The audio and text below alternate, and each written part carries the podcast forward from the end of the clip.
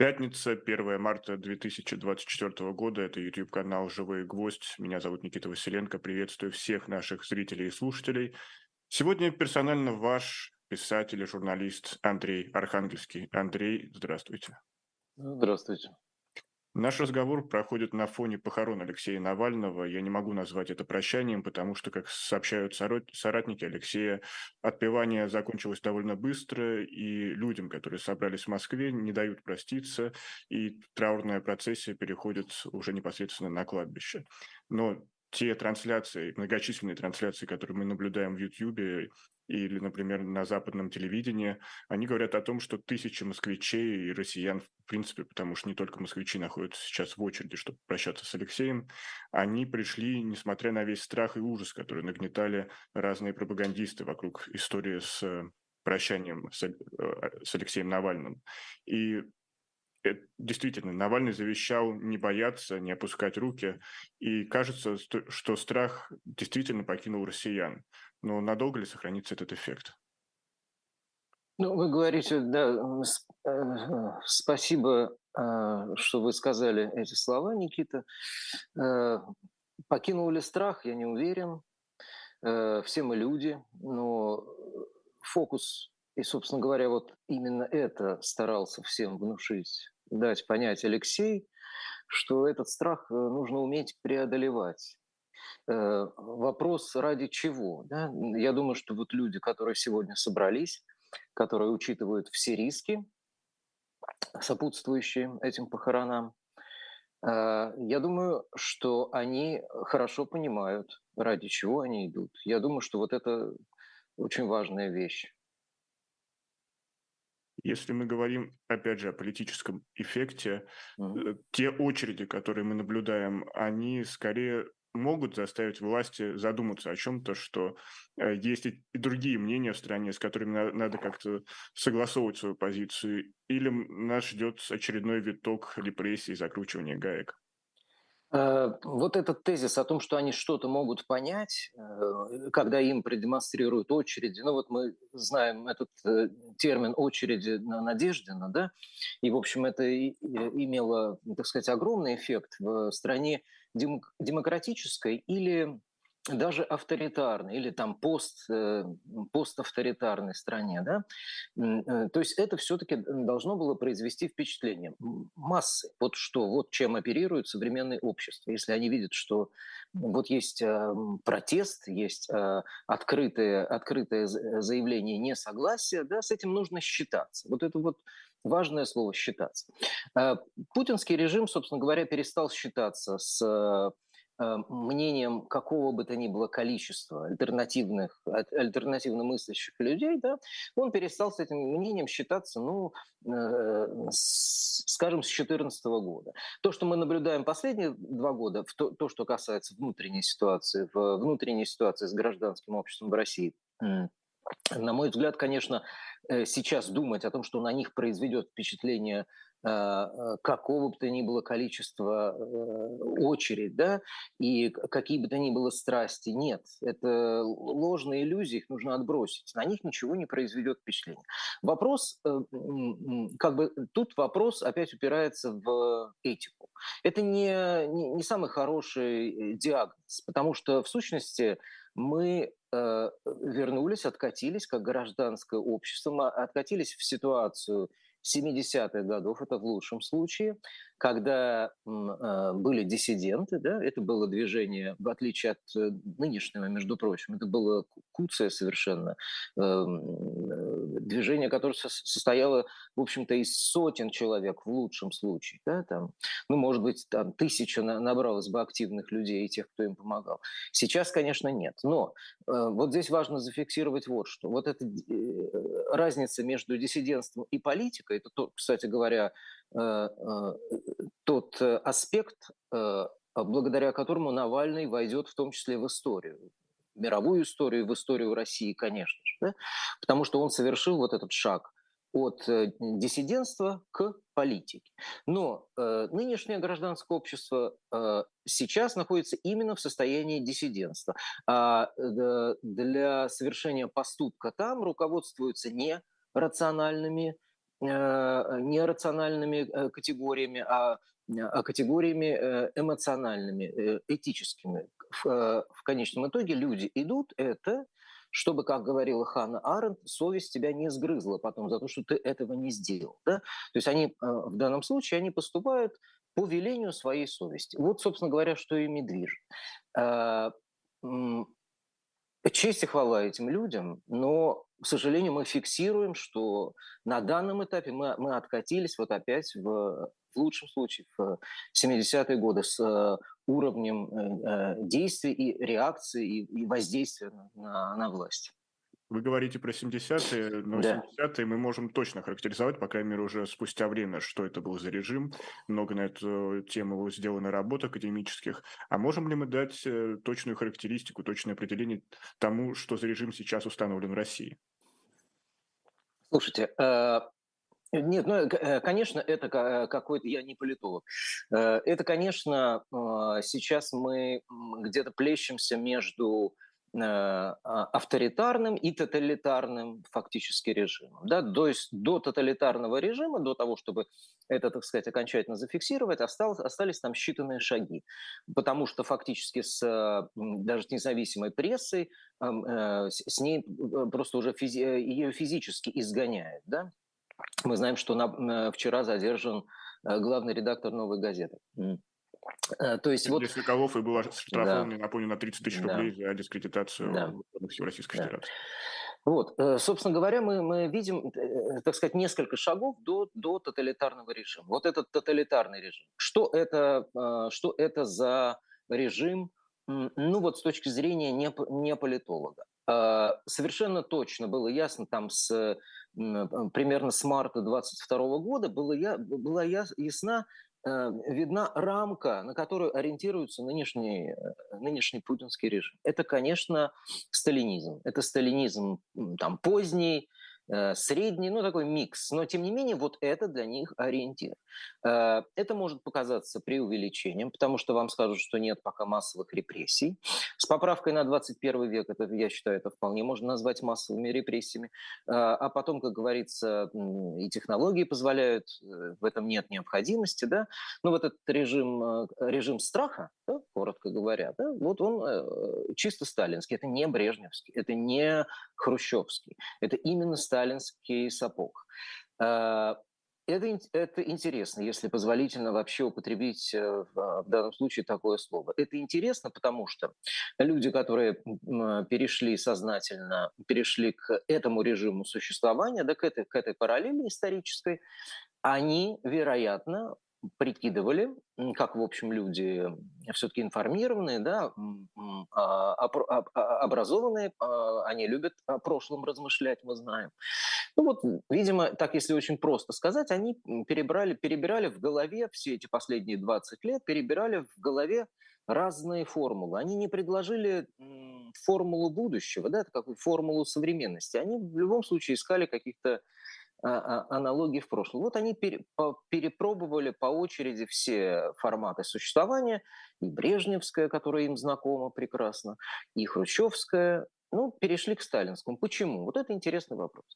Потому что они пришли к выводу, что ничего, кроме вот этого сталинского закручивания, когда, человек, когда человеком руководит страх, животный страх, а, никакой другой формы контроля, управления этим обществом а, э, любая другая форма будет неэффективна. Да? То есть они настолько боятся э, гражданского общества нового, которое появилось в том числе благодаря Алексею Навальному, который, как мы можем сегодня сказать, его создал фактически. Он не один, конечно. Э, мы вспомним, конечно, и Бориса Немцова, и, и во-первых, мы вспомним Михаила Сергеевича Горбачева. Это теперь все, кстати говоря, фигуры одного ряда. Да? Вот это, это русские реформаторы, это русские новаторы, да? вот те, э, те которые которые хотели будущего, а не прошлого. Да? Ну вот, э, э, собственно говоря, э, вот этот режим страха – это единственный способ, который они считают эффективным. То есть тут вопрос не в морали, а в том, какая, какая конфигурация сработает. Вот они посчитали, что эта конфигурация единственная, что может в их э, представлении удержать общество. Да? Ну, выводы делаете сами, какого они мнения, во-первых, в обществе, и, во-вторых, об уровне страха все-таки перед этим обществом. Я напомню, у нас в гостях писатель и журналист Андрей Архангельский. Это YouTube-канал «Живой гвоздь». Наш разговор проходит на фоне похорон Алексея Навального. Как уже сообщают, его гроб доставлен на кладбище, и траурная процессия э, переходит медленно туда. А вы упомянули, что Алексей создал, э, точнее, вы упомянули, что наоборот, как раз а, власти не предлагают образ будущего, а Алексей предлагал. У него был этот концепт прекрасной России будущего. Но он нашел отклик только у горожан среднего класса больших городов-миллионников.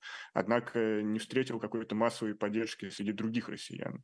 Почему этот образ все-таки не стал тем образом, за которым можно было бы следовать массам? Э, Никита, я согласен, в общем, с э, вашей критической оценкой, потому что вот и вы, и я журналисты, мы должны в любом случае критически мыслить. Да? Но, во-первых, э, я бы не согласился с вашим тезисом о том, что только городской класс. У нас две трети населения – Э, это горожане. То есть это, в отличие, кстати говоря, от сталинских времен, да. Я э, уточнил бы горожане, но именно средний класс горожан, ну которые ну, да. себе да, позволить поездку за рубеж, э, могли, понятно. не знаю, критически относиться к действиям властей и не бояться угу. свое мнение. То есть такая узкая прослойка, если мы будем да, говорить да. прямо узкая прослойка горожан, вот скажем, скажем так. Хотя, в сущности, человек, обладающий городским мышлением, это стратегически, категорически меняет ситуацию по сравнению с той же сталинской, потому что тогда ситуация была социологическая ровно наоборот. Тогда были э, крестьянские массы, в, в подавляющем большинстве горожане были, составляли одну треть. Да? Но тем не менее, даже если говорить об этом, даже если говорить не обо всех горожанах, если говорить о наиболее, скажем там, э, зажиточной части горожан, да, которые к тому времени, к, примерно к 2011 году, набрали кое-какого жирка, научились делать э, деньги честно, вот это очень важно сказать, научились делать деньги честно.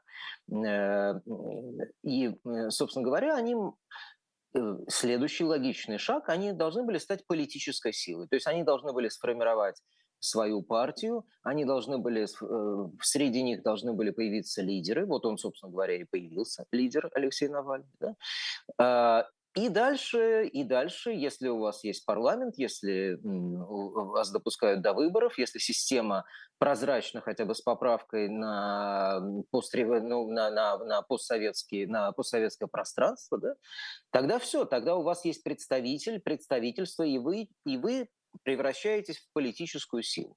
Вот этого Кремль ни в коем случае не хотел допустить. А, все его усилия были связаны именно с тем, чтобы не дать превратиться этому классу буржуа в политическую силу, держать их именно на уровне, ну вот если не диссидентском, то как, какого-то а, а, а, такого а, общественных дебаширов. Если вы помните... А, а можем мы сказать, что Кремль вышел на этот трек только в 2012 году, когда случилось Болотное, и Кремль реально испугался за свою власть? Да, пожалуй, э, можно и так сказать. Тут, э, кстати, два разнонаправленных движения. То есть э, в России гражданское общество такого правильного, точнее, ну, не то что правильного, а универсального типа, который сопоставим с, со старыми демократиями, европейскими, американскими, он сформировался именно в тот момент, когда власть как бы перешла Э, к другим, э, э, скажем так, к радикальным способам общения с миром. То есть два разнонаправленных процесса. Но вот я вернусь к твоему тезису о том, что собственно говоря, вот не дать стать этой силе политической, не дать ей обрести свою, свою, свою политичность, осознать свою политичность. Вот все Э, все действия Кремля в последние, ну, скажем, там с 13 с того же э, и до 22 года э, почти десятилетия были направлены именно на то, чтобы не дать им стать политической силой, не, не, не, чтобы они не почувствовали себя, не рассматривали себя в категориях политического. Это очень важный момент. Дело в том, что вот как только вы осознаете, как только вы становитесь политичными, да, как только вы осознаете себя частью э, политической игры, вот этими, ну да, даже там, скажем, атомами этого политического, э, э, все фундаментально, кардинально меняется. Дело в том, что в России никогда не было политики. То есть вот люди никогда не чувствовали себя собственно говоря, гражданами в, именно в политологическом смысле. То есть они не, не, не представляли себя группой, которая совершенно легально может требовать каких-то прав, может выдвигать свои требования. И вот, собственно говоря, Алексей, он, может быть, это прямо так не формулировал, но он, мы ему обязаны э, нашей политичностью, я в том числе, э, э, он подарил нам вот, это, вот эту способность, ощущение мыслить, э, рассматривать, мыслить себя политически, э, рассматривать себя как э, именно как гражданское общество, а не, а, а не как вот, вечный, вечный заложник власти, как бы дичь, да? не охотник, а дичь в этом смысле. Естественно, что вот если вы помните, как, э, э, там, когда мы ходили на, на митинги, э, еще разрешенные в 2013, в 2014 году и позднее даже, да, по, по, по краям бульваров, по которым разрешено было шествовать, да, вот стояли дружинники, стояли какие-то и, и полицейские, но стояли дружинники. Вот это, это всегда была вещь, на, э, на которую я обращал внимание, потому что она имела очень важный символический момент. Это как бы нам демонстрировали, что вы не общество. Вот это, э, эта рамка отделения э, меньшинства от большинства. Это старый советский нарратив – это попытка говорить от лица большинства, которую использует сейчас Путин. Это на самом деле старый, э, э, старый советский нарратив, потому что так управлять в, э, в, в символической системе очень просто.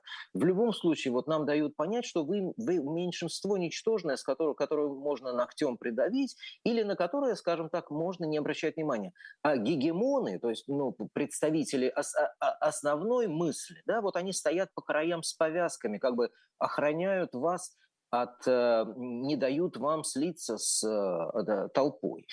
Э, все это, конечно, все это, а, а, на эти темы можно размышлять, но факт остается фактом. Благодаря Алексею Навальному, начиная примерно с 2011 года, благодаря его каким-то техническим усилиям, его разработкам оригинальным в э, области политологии, не побоюсь этого слова, да, э, в области политического маркетинга, ему удалось привить важнейший, важнейший инстинкт политический. То есть вы можете выгнать теперь этих людей, конечно, вы можете их преследовать, но их теперь тысячи, их теперь десятки тысяч. Люди, которые хлебнули политического опыта. И вот это изгнать будет гораздо сложнее. Э, такого инстинкта у нас никогда не было. Не было. В общем-то, э, нам не за что зацепиться. И вот этот вопрос э, первоначала, первоначала, первого толчка, да, он и в философии, как вы знаете, важнейший, и вот в, в общественной жизни тоже важнейший. Вот Навальный – это первый толчок, начало именно осознания себя в качестве политической материи. Последняя, последняя фраза, я вижу, Никита, что вы уже хотите меня, э, меня прервать и правильно Нет, я, я, я, я, наоборот задумывался над каждым словом. И, и правильно сделаете. Даже не хочу останавливать, мне просто хочется... Смотрите, а, единственная аналогия, которую мы можем mm-hmm. провести, то есть на самом деле это так странно устроена русская история, а, что это с нами случается не впервые, но на самом деле впервые. Почему? Потому что в, 1900, в феврале 1917 года, вот в этот редкий э, отрезок времени, когда, собственно говоря, уже была и Государственная Дума, четыре созыва, да, э, кстати говоря, это происходило на фоне Первой мировой войны, многие из этих э, событий, да, но с 1905 года, с обретения равных гражданских прав и до 1917 года, а, а собственно говоря, февральская, от февральской революции до Октябрьского переворота, вот это редкий, э, редкий исторический период, когда Россия уже была политичной, да, то есть у нее уже э, появились политические навыки. Правда, тогда горожан, как мы э, указывали выше, было гораздо меньше, да, то есть это не было знанием миллионов, а, а теперь есть. Но потом совет, советская власть уничтожила, естественно, этот инстинкт, закатала его вообще просто до, закатала его просто под асфальт. И вот Алексей, как вот как первотворец, да, он, он вернул этот инстинкт опять. Вот какова на самом деле его роль. Мы можем еще, конечно, об этом поговорить. У него много, он многое сделал впервые, и мы многим ему обязаны как общество. Но вот это важнейшая вещь. Он вернул политический инстинкт, а, а по сути говоря, создал его заново. Здесь ведь есть еще периоды, получается, были 90-е, где какая-никакая, но была конкурентная политика. Да, можно много говорить о выборах 96 -го года и как э, результаты были, э, кто-то скажет, организованы, кто-то скажет, сфальсифицированы, но так или иначе конкурентные выборы были. Мы видели на улицах, что была какая-то политическая дискуссия, борьба, да и сами нулевые, там тоже было много-много разных сюжетов, которые войдут в историю о русской демократии. И заморозка, наверное, еще раз вернемся, где-то началась 2012 году, когда российская власть поняла, что операция на средний класс, на эту узкую прослойку, это э, не союзник, не, не союзник российской власти. Угу. К, чему, к чему я веду? К тому, что угу. так или иначе у нас было где-то 20 лет э, свободной России, относительно свободной России, и выросло целое поколение людей, которые знают, что мир и границы открыты, что мы можем путешествовать, учиться где хотим, и разные прочие свободы доступны. И не, будет ли это прививкой для того, чтобы Россия окончательно не пала в тоталитаризм? А, конечно, хорошо бы еще 30 лет, да, к тем 30 годам еще 30 лет. Э, видите, это это э, долгое размышление, но я постараюсь сформулировать коротко. На самом деле советский эксперимент э, а, – это настолько как бы массивная, масштабная вещь, что мы до сих пор не можем осознать его последствий. То есть вот как, каковы его периоды распада и полураспада, мы не знаем, потому что это уникальный эксперимент. Никакая страна не была под гнетом вот, э, тоталитарного а, в течение такого долгого продолжительного времени, 70 лет. Да? И, э, и поэтому сколько лет понадобится для того, чтобы выйти из этого состояния, на этот, ответ, на, на, э, на этот вопрос ученые, как говорится, не знают а, ответа. Потому что мы наблюдаем, вот как Э, Алексей Алексеевич э, э, Венедиктов любит говорить, будем наблюдать. То есть нам ничего другого в историческом смысле не остается.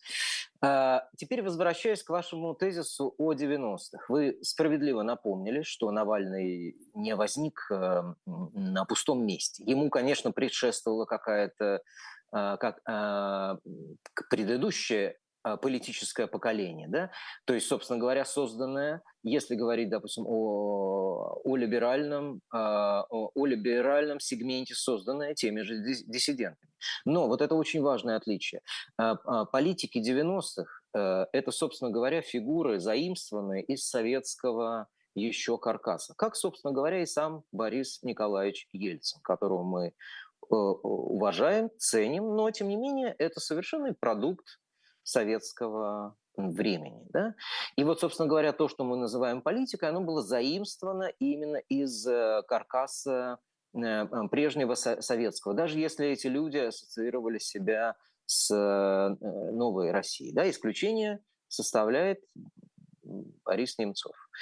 А, вот. А, собственно говоря, э, конечно, Навальный возник не на пустом месте, но все-таки он был, он, он прошел такой классический, первым прошел такой классический путь э, из ниоткуда создав политическую силу из, ни, из ниоткуда. Он, э, он, он, не имел никакого, он не имел никакого отношения к Кремлю, он не был ничьим проектом.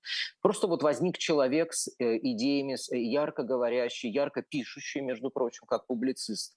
Он выдающийся совершенно человек, я просто ревную к нему, потому что он, как говорится, как э, э, писал э, Давид Самойлов в своем известном стихотворении, в, в этот час один миллион влюбленных юнцов садятся писать стихи, и, и от всего этого грандиозного мероприятия остается одно хорошее стихотворение. Вот, собственно говоря,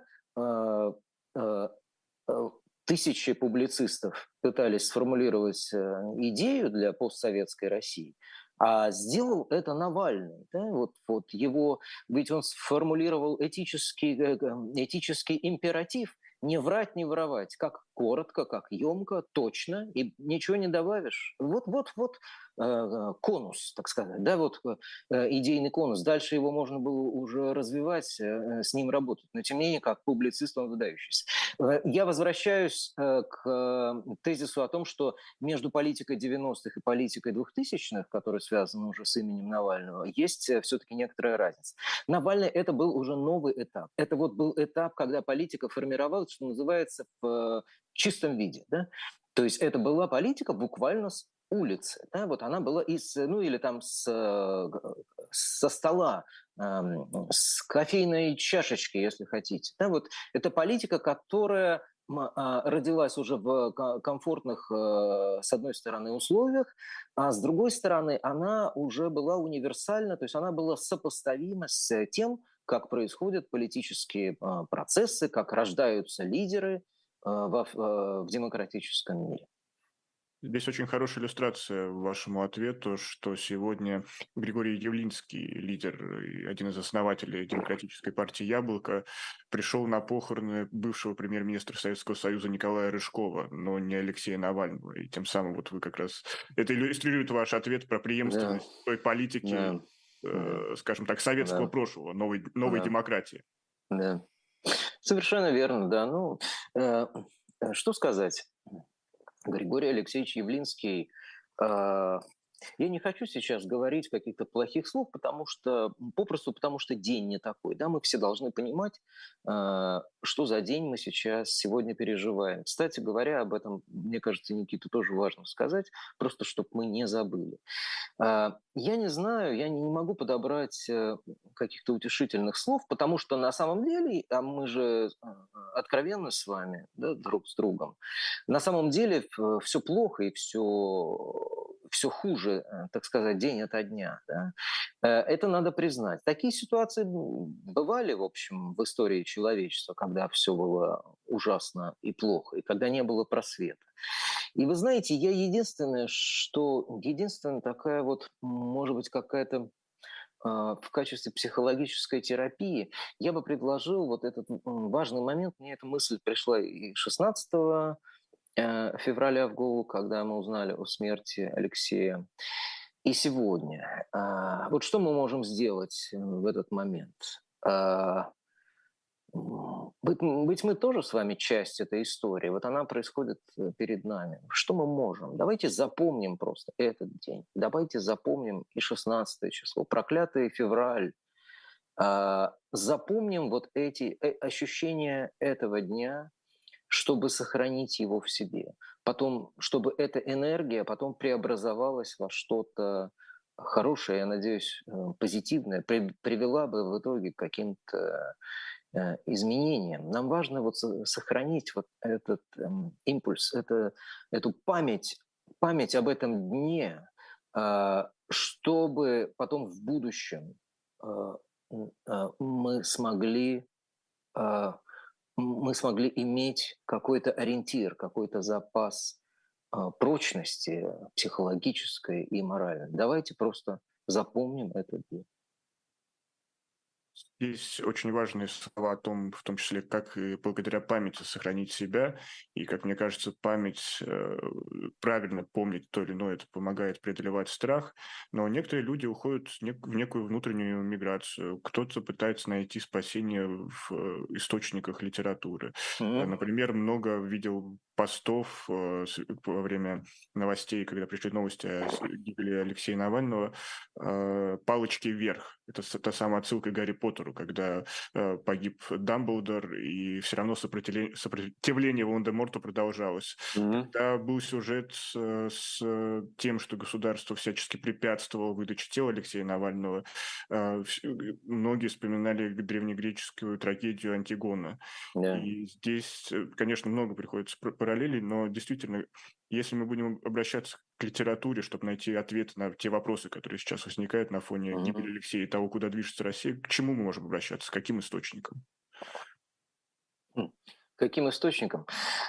Вы знаете, Никита, вот несмотря на то, что литература, так сказать, мой прямой, э, моя сфера деятельности, я бы в данном случае не стал, э, не стал искать помощи в литературе. Это в своем роде, это стало нашим комплексом. Ну, что ж такое, в конце концов, как сказала бы Екатерина Шульман? Э, э, за что не возьмись, все у нас какие-то литературные образцы. То есть я, я вот сейчас это говорю, и у меня волосы дымом э, встают. Как же это, неужели? Ну вот, слушайте, нельзя бесконечно искать искать ответов у Толстого, у Достоевского, у Платонова, да и у Кавки тоже, и у Джойса, и у Бекета. Это, конечно, может быть нам подмогой, но жизнь – это не литература. То есть нам нужно опираться на какие-то метафоры, которые мы создаем сами. Вы знаете, я вот я размышлял а, об Алексее вот в вот в каких еще а, категориях. Я недавно говорил с одним нашим известным а, кинорежиссером, и он э, поделился со мной э, такой странной, э, странной способностью. Он сказал, что когда он начал летать, много летать часто на кинофестивалях в 2000-е годы, он поймал себя на мысли, что он безошибочно может определить человека из бывшего советского лагеря да, или человека из Советского Союза – Э, со спины. Вот, а, вот спина. Почему, почему спина? Все уже были к тому времени расслаблены, все по-другому одевались. Ну вот что-то было такое вот в этой, в этой спине, что нематериальный запах, да, что делало совершенно, что было точное совершенно э, точная характеристика, вот человек оттуда. Я спросил, я спросил, может быть, все дело в напряжении или в сутулости, да? Нет, он, он сказал, что это не это не, не описывается в каких-то материальных категориях, не парфюмерный запах, как он сказал. И вы знаете, я вспомнил э, странный один момент. Я часто видел, собственно говоря, Алексея и на сцене, и даже общался с ним несколько раз. Но вот этот кадр, я, я видел его в, в сети, когда вот он идет на сцену, или нет, он говорит что-то, выступает, общается с прессой, а его жена Юлия а, стоит сзади и тихонько, незаметно она его а, как бы Дело в том, что он немного сутулился, я вот, например, тоже, потому, поэтому, видимо, я и заметил. Да?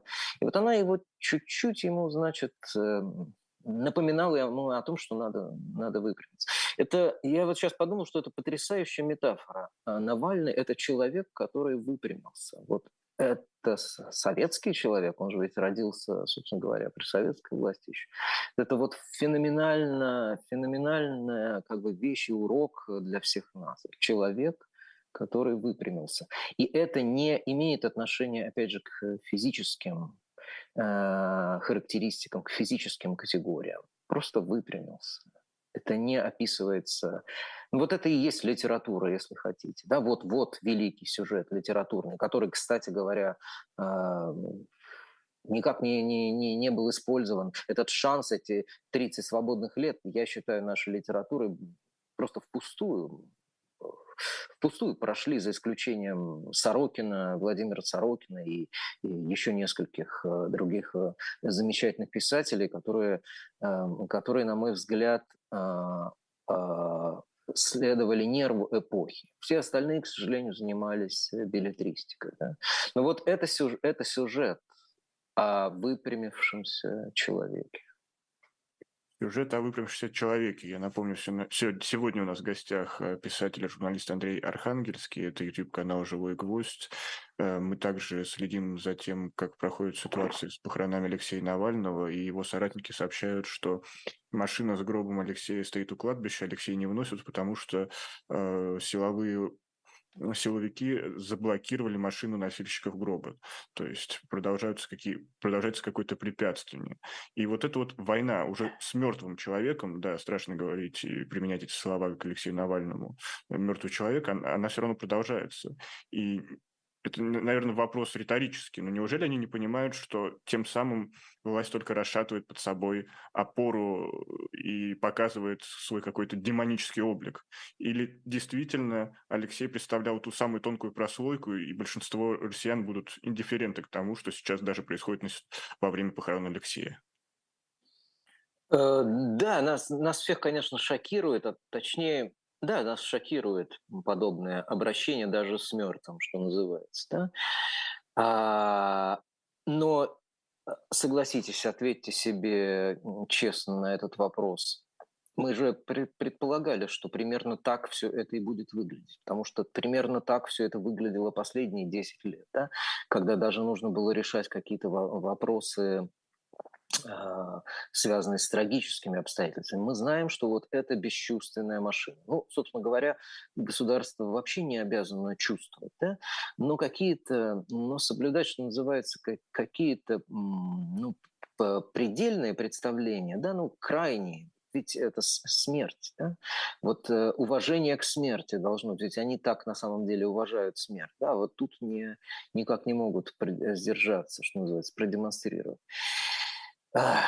Что вам сказать? Конечно, вы знаете ответ на... Вы знаете, а, каким именно словом все это, все это поведение описывается. Да?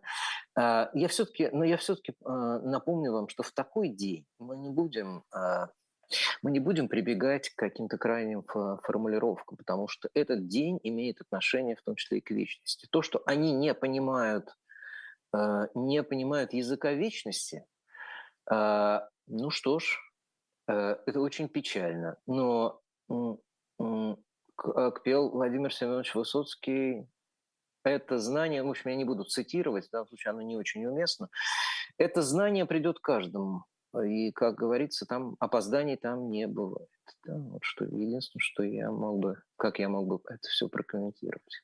Сейчас в YouTube множество СМИ транслируют, множество э, медиа, YouTube-медиа транслируют картинку с похорон Алексея Навального. Это не только те СМИ, которые связаны с Россией, это много и зарубежных, э, немецких, э, американских, британских, французских. И тут прям большой список, э, причем не только одно СМИ, а разные СМИ. И к трансляции приковано внимание, но все равно остается ощущение, что в принципе восприятие российской власти на Западе не изменится, потому что должен быть некий субъект переговоров, с кем надо вести переговоры так или иначе.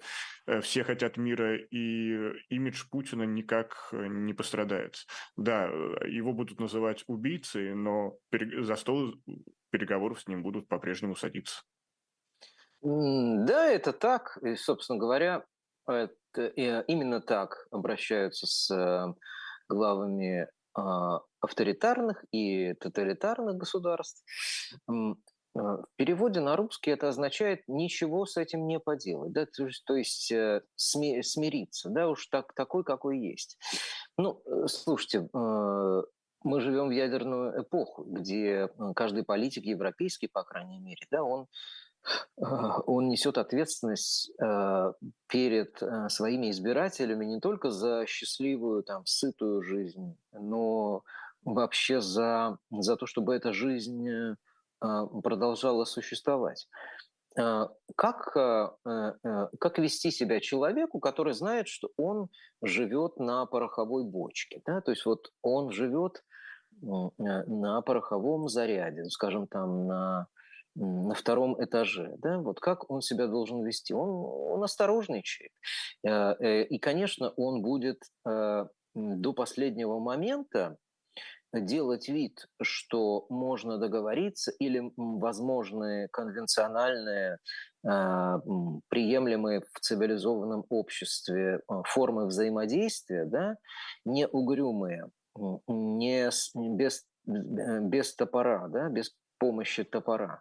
Он будет демонстрировать это даже тогда, когда, ну вот тут мы можем, кстати, вспомнить, э, значит, замечательную вещь Ионеско, про носорогов, да, там есть такой персонаж, который, а, когда носороги уже захватили город, когда они его топчут, да, он продолжает размышлять о том, какого это рода носороги. То есть продолжает умничать до тех пор, пока его не, не сметут эти э, э, стада. Да?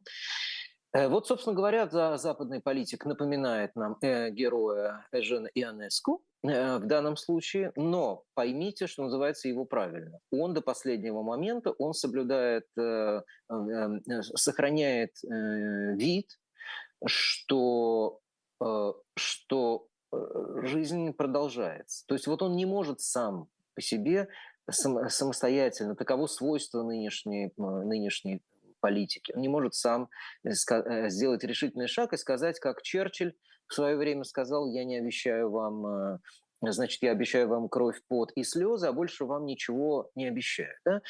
А, к сожалению, этих слов мы не дождемся сегодня от западных политиков, потому что они будут продолжать сохранять спокойствие, покерное спокойствие, как говорится, Э, до, наверное, до какой-то предельной черты, да, э, таково свойство, э, таково свойство политики. Потому что если вы переворачиваете доску, то есть доску переворачивают в Кремле, но если западный мир тоже перевернет доску, это будет означать, что, собственно говоря, перспективы будущего вообще для всех очень туманны. Ну, с таким тезисом, в общем, особо не, не, не наживешь, да, поэтому Поэтому и ведут себя так. Потому, потому что если сказать всю правду, да, как вот дело обстоит по правде в международных отношениях, да, и куда там стрелки часов э, э, тикают, ну тогда не будет, э, как бы не останется надежды, не будет смысла вообще для существования. Тон, тон, приходится тонко балансировать между реальностью и утопией.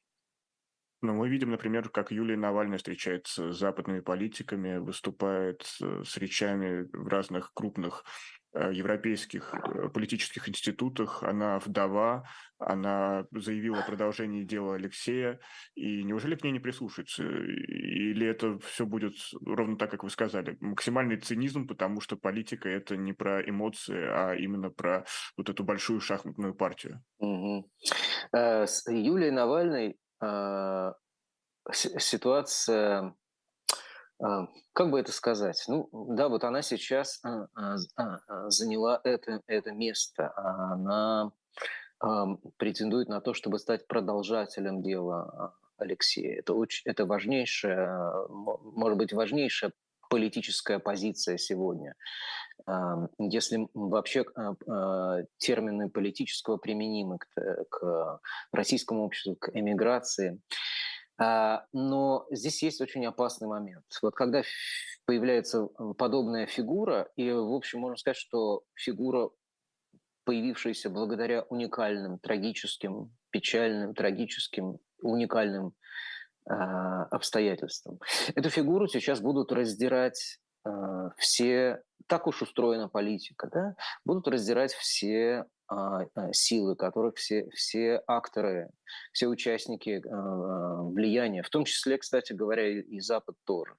Ведь, э, скажем, там русская оппозиция будет, с одной стороны, давить, да, требовать каких-то тезисов, каких-то прокламаций, а с другой стороны, и западный мир, собственно говоря, европейский мир, хоть, примерно а, скажем так, намечает контуры, конфигурацию э, того, как выглядел бы символический лидер а, или символический а, представитель русской оппозиции, русской оппозиционной мысли на, на Западе. Да? То есть вот это взаимо, взаимовлияние, знаете, сейчас это не очень корректно, но вот сейчас Юлия находится под э, несколькими ударами. И вот очень важно, чтобы она в этот момент выстояла, э, потому что это, же, э, это фактически такое испытание, медные трубы да, своего рода. Надо пройти через, через это, чтобы сохранить и сформулировать именно принципы, которые не будут э, угодничеством, да, которые не будут э, пытаться угодить тем или иным группам, но которые будут отстаивать принципы. Вот важнейшая еще вещь, которую нам продемонстрировал Алексей, который доказал всей своей жизнью. Верность принципам.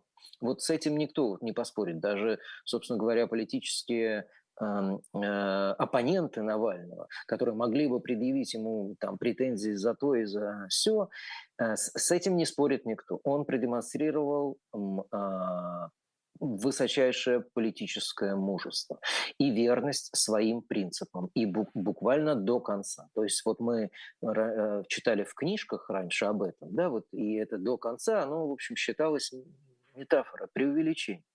А сейчас уже нет. Сейчас мы с полной уверенностью можем сказать, что действительно до конца. И вот если Юлия сохранит эти принципы, а, а, эти принципы, собственно говоря, прекрасная Россия будущего без диктатора, без э, диктатуры, а это, вероятно, и есть э, э, самым простым определением прекрасной России будущего. Да?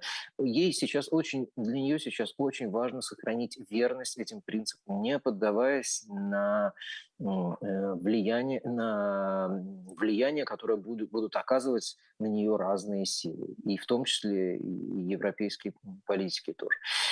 Э, единственное, вот, что я хотел бы сказать, э, конечно, у команды Навального и у самого Навального, а,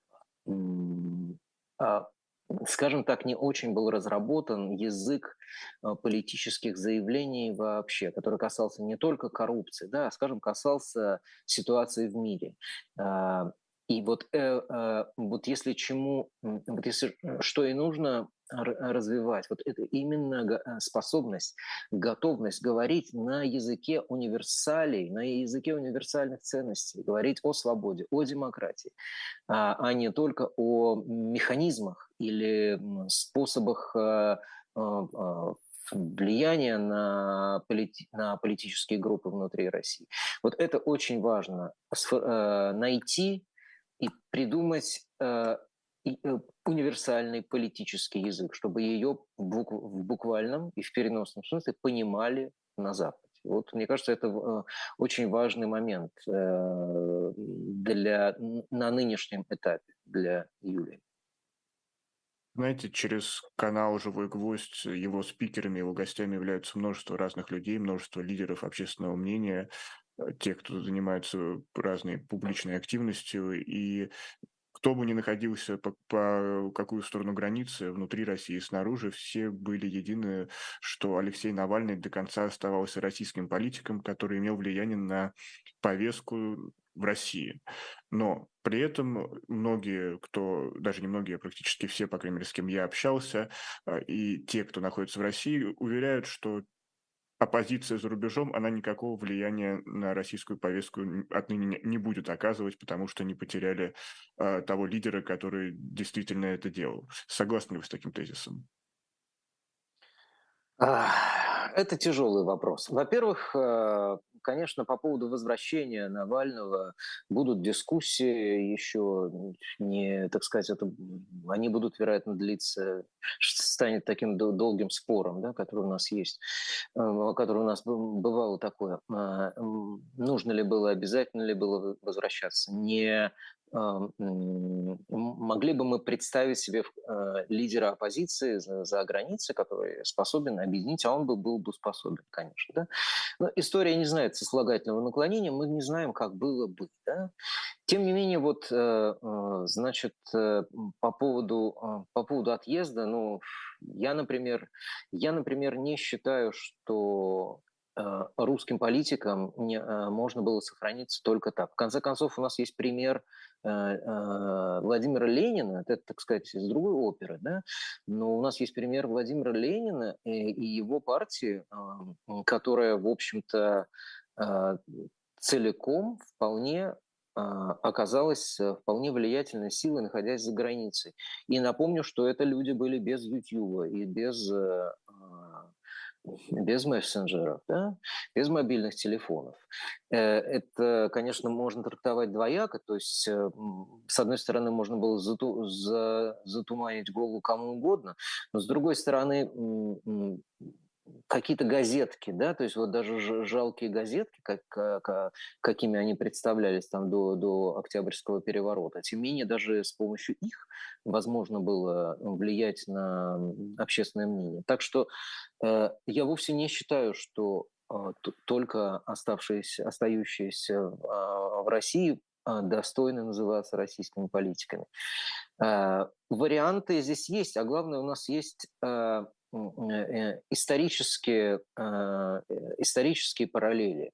А, мы знаем, что такой формат существования, когда, собственно говоря, власть не дает дышать, это такой формат существования отъезд. Он, в общем, э, это не впервые случается, как вы знаете. Да? И, и, видимо, если это случается не впервые, мы же можем сделать, мы можем не только ахать и охать по поводу того, как все похоже, как сто лет назад, да? Но послушайте, произве... давайте произведем некоторую обратную а, логическую э, э, операцию. А, если это повторяется из столетия в столетие, из десятилетия в десятилетие, значит, это работающая формула. Да? То есть вот это единственное, может быть, что работает, но она работает. Да? И я вовсе не противопоставлял бы а, уехавших политиков и, и, и оставшихся. Они друг другу еще пригодятся. Возвращаясь к историческим аналогиям, Владимир Пастухов э, вспоминает сюжет убиения царевича Дмитрия и то, что убийцей навсегда клеймо убийцы было э, при, притянут, э, прикреплено к Борису Годунову. Несмотря на то, что нет прямых доказательств, действительно ли это было по указу Бориса Годунова совершено, но Борис в истории, в том числе благодаря литературе, остался как убийца э, царевича Дмитрия. И здесь э, вы вспоминали, что путинский режим, он скорее апеллирует к сталинизму, к сталинскому mm-hmm. режиму. Но при этом Сталина ведь э, довольно редко вспоминают как убийцу Троцкого. Mm. И согласны ли вы с утверждением Владимира Пастухова, что и за Путиным навсегда будет клеймо убийцы Алексея Навального? Слушайте, вот мы опять, э, конечно, прибегаем к, кровавым сюжетом, да? К сожалению, наша история настолько да, полна, что да, не, нельзя без них да. обойтись, вот, признаемся Да, да, да, неизбежно, неизбежно, и мы будем, конечно, пользоваться, использовать в том числе эту формулу, потому что она всякому образованному человеку приходит, э, приходит в голову. Но, честно говоря, им а, им не до сюжетов, они не, не, не размышляют же так, они просто, так сказать, э, они зачищают поле от, конкурент, от конкуренции. И вот здесь... Извините, Андрей, прерву вас, но по интервью Кар... Кар... Такеру Карлсону мы видели, насколько Путин э, любит историю, хочет, чтобы его имя навсегда было в истории, как, не знаю, собирателя земель русских, как борца с нацизмом, но точно не как убийца э, зафиксировано. Да, эм, безусловно, собственно говоря, кому же, кому же захочется с таким клеймом. Но история в таких случаях не спрашивает да, участников событий. Она клеймит вот своим а, литератур, литературным кровавым а, образом и по аналогии. Да. А, да, с этим можно согласиться, с, с этим определением Владимира Пастухова можно согласиться. Э, продолжают поступать разные новости с э, прощания с Алексеем Навальным. Есть кадры уже появились, публикует их журналист Александр Плющев в своем телеграм-канале первого задержания в рамках э, траурной процессии. Я напомню, что люди устремились уже к Борисовскому кладбищу, и там, как опять же сообщают соратники Алексея Навального, как какой-то момент э, была заблокирована авто, э, автомашина с э, гробовщиками, и невозможно было вынести тело Алексея, гроб с телом Алексея, но сейчас возобновилось прощание и возобновился процесс похорон, и мы, опять же, продолжаем следить за этими событиями. И да, фон нашей беседы очень грустный, но, опять же, на, на что нам остается опираться? Как возвращаясь к тому, сохранить mm-hmm. себя. Да. Уже дали этот рецепт, но э, все, все-таки есть же какие-то более такие простые истины, на которые точно каждый может опереться, универсальные, что называется. Угу. Знаете, в такие моменты происходит ведь разговор с самим собой очень важно. Вот когда человек остается наедине с этими ужасающими новостями, и не просто э, ужасающими, а еще и они ведь аморальны, попросту говоря, вот, да, не дают похоронить. Вот к, к чему сложится, как сложится эта картинка. Вот все эти люди, которые сейчас перегораживают, не дают, э, отсекают, как они любят, да, вот они не понимают, что они оста- останутся в истории точно таким же позорным пятном, как, собственно говоря, и то, о чем вы говорили э, э, ранее. То есть вот это, эти кадры, вот это останется. Что касается а, людей, то вот а, наедине с трагическими событиями мы ведем вот этот внутренний диалог со своей совестью, как утверждают многие а, э, философы. Э, здесь, конечно, важно сохранить э, себя, потому что в таких ситуациях, да, что мы понимаем, что коллективное действие вряд ли к чему-то приведет, и очень важно сохранить прежде всего себя, чтобы не стыдно было смотреть э, в зеркало. Это все правильно. Вот мы начали разговор с того, что это как раз вполне такой диссидентский инстинкт спасти свою совесть, да, спасти свою честь. Но, кроме этого, в нынешней ситуации нужно все-таки делать поправку на новое время. Нужно понимать, что слово «солидарность» вот это то новое, тот новый наш опыт, то новое качество, которое мы обрели, в том числе благодаря Алексею Навальному. Да в первую очередь, наверное, благодаря ему. Это же его слово, он нас научил солидаризироваться.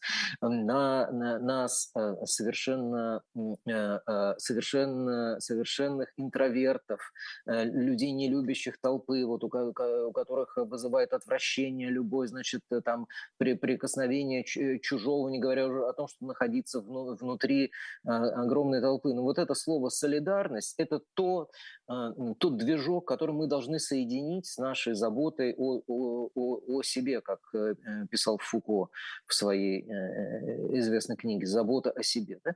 А вот эту заботу о себе нужно сохранить, соединить с солидарностью. Вот это то, что мы можем сделать а, а, и, во им, и, и ради его памяти. Вот это будет хорошим способом почтить его память и, и продолжать его дело. Э, уметь солидаризироваться, помнить, что мы только сообща можем э, изменить э, ситуацию, не, не, не поодиночке. И вот это, собственно говоря, и есть тот самый политический инстинкт, которого мы всегда были лишены. Андрей Архангельский, э, писатель и журналист, сегодня был в гостях «Живого гвоздя».